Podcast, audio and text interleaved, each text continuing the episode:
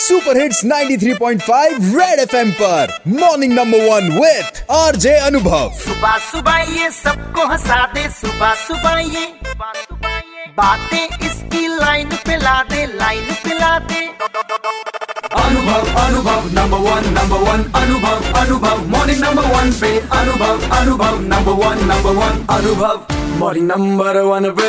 एक बार फिर बजाओ। फाइनली जो है निर्भया केस में डिसीज़न आया और आई थिंक पूरा देश ने उस चीज़ की सराहना करी और काफ़ी uh, लंबे समय से देश को इस चीज़ का वेट था। तो आज एक्सक्लूसिव थी निर्भया की mummy on morning number one उनसे बात करी।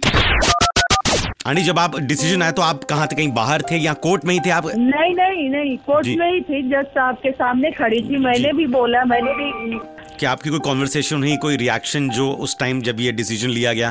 सबसे पहले मैंने जस्ट आपको प्रणाम किया अपने न्याय व्यवस्था को थैंक यू किया। फाइनली मुझे तसल्ली हुई कि नहीं आज उनका डेट अरेंज जारी हो गया।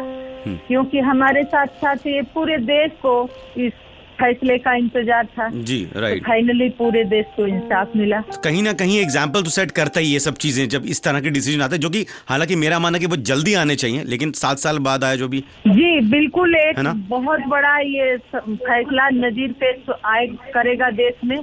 जिस तरह से निर्भया घटना हुई थी बर्बरता हुई थी जी। और ये समाज में एक संदेश गया कि जो भी ऐसे लोग हैं देर से ही सही लेकिन सबका हर्ष ये होगा सबको सजा मिलेगी। सबका हर्ष यही होगा और मैं यही सोचता हूँ अभी भी कि इस तरह रेड की FM morning number one Anubhav के साथ रोज सुबह सात से ग्यारह Monday to Saturday only on nine three point five Red FM बजाते रहो।